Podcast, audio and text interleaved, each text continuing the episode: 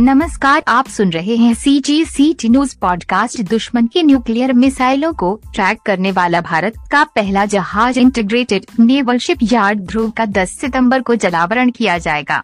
उम्मीद की जा रही है कि राष्ट्रीय सुरक्षा सलाहकार अजीत डोभाल 10 सितंबर को विशाखापत्तनम में सैटेलाइट और बैलिस्टिक मिसाइलों को ट्रैक करने वाले भारत के पहले जहाज़ इंस ध्रुव को तैनात करेंगे। रक्षा अनुसंधान और विकास संगठन डी और राष्ट्रीय तकनीकी अनुसंधान संगठन एनटीआरओ के सहयोग से हिंदुस्तान शिपयार्ड द्वारा निर्मित इन ध्रुव दुश्मन परमाणु मिसाइल को ट्रैक करने से लेकर दुश्मन के सैटेलाइट और आने वाली बैलिस्टिक मिसाइल का पता लगा लेने की क्षमता रखता है। ये माना जा रहा है कि इन ध्रुव के लॉन्च समारोह में नी सेना प्रमुख एडमिरल कर्मवीर सिंह और एनटीआरओ के अध्यक्ष अनिल दास भाना डी और नौसेना के वरिष्ठ अधिकारियों के साथ मौजूद रहेंगे।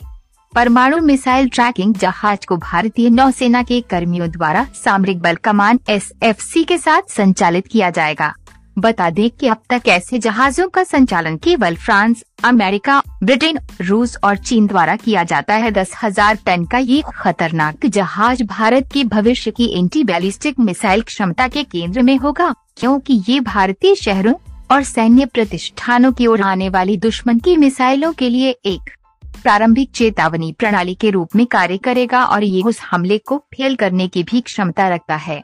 इतना ही नहीं, ये जहाज़ हिंद महासागर में भारत के समुद्री रक्षा घेरे को मज़बूत करेगा और दुश्मनों से अलर्ट रखेगा।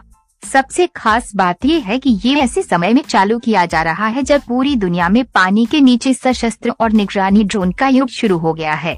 चीन और पाकिस्तान दोनों के पास परमाणु बैलिस्टिक मिसाइल क्षमता और भारत के साथ सीमा विवाद होने की वजह से एस ध्रुव की महत्ता और बढ़ जाती है।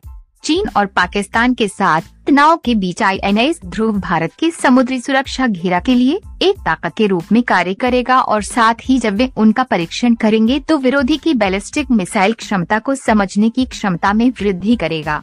इन ध्रुव डीआरडीओ द्वारा विकसित अत्याधुनिक सक्रिय scan array radar I S S S है, जिसे आज की दुनिया में काफ़ी उन्नत और गेम चेंजर माना जाता है।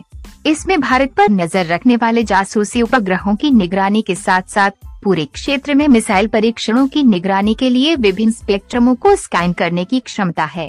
ये भारतीय नौसेना की क्षमता को अदन की खाड़ी से मलक्का, सुंडा लोमबोक ओमबाई और वेटार जलडमरू मध्य के माध्यम से दक्षिण चीन सागर में प्रवेश मार्गों तक क्षेत्र की निगरानी के लिए जोड़ देगा। हिंद महासागर के तल का मानचित्रण करके इन ध्रुव भारतीय नौसेना को तीनों आयामों उप सतह सतह और हवाई में बेहतर सैन्य संचालन की योजना बनाने में मदद करेगा।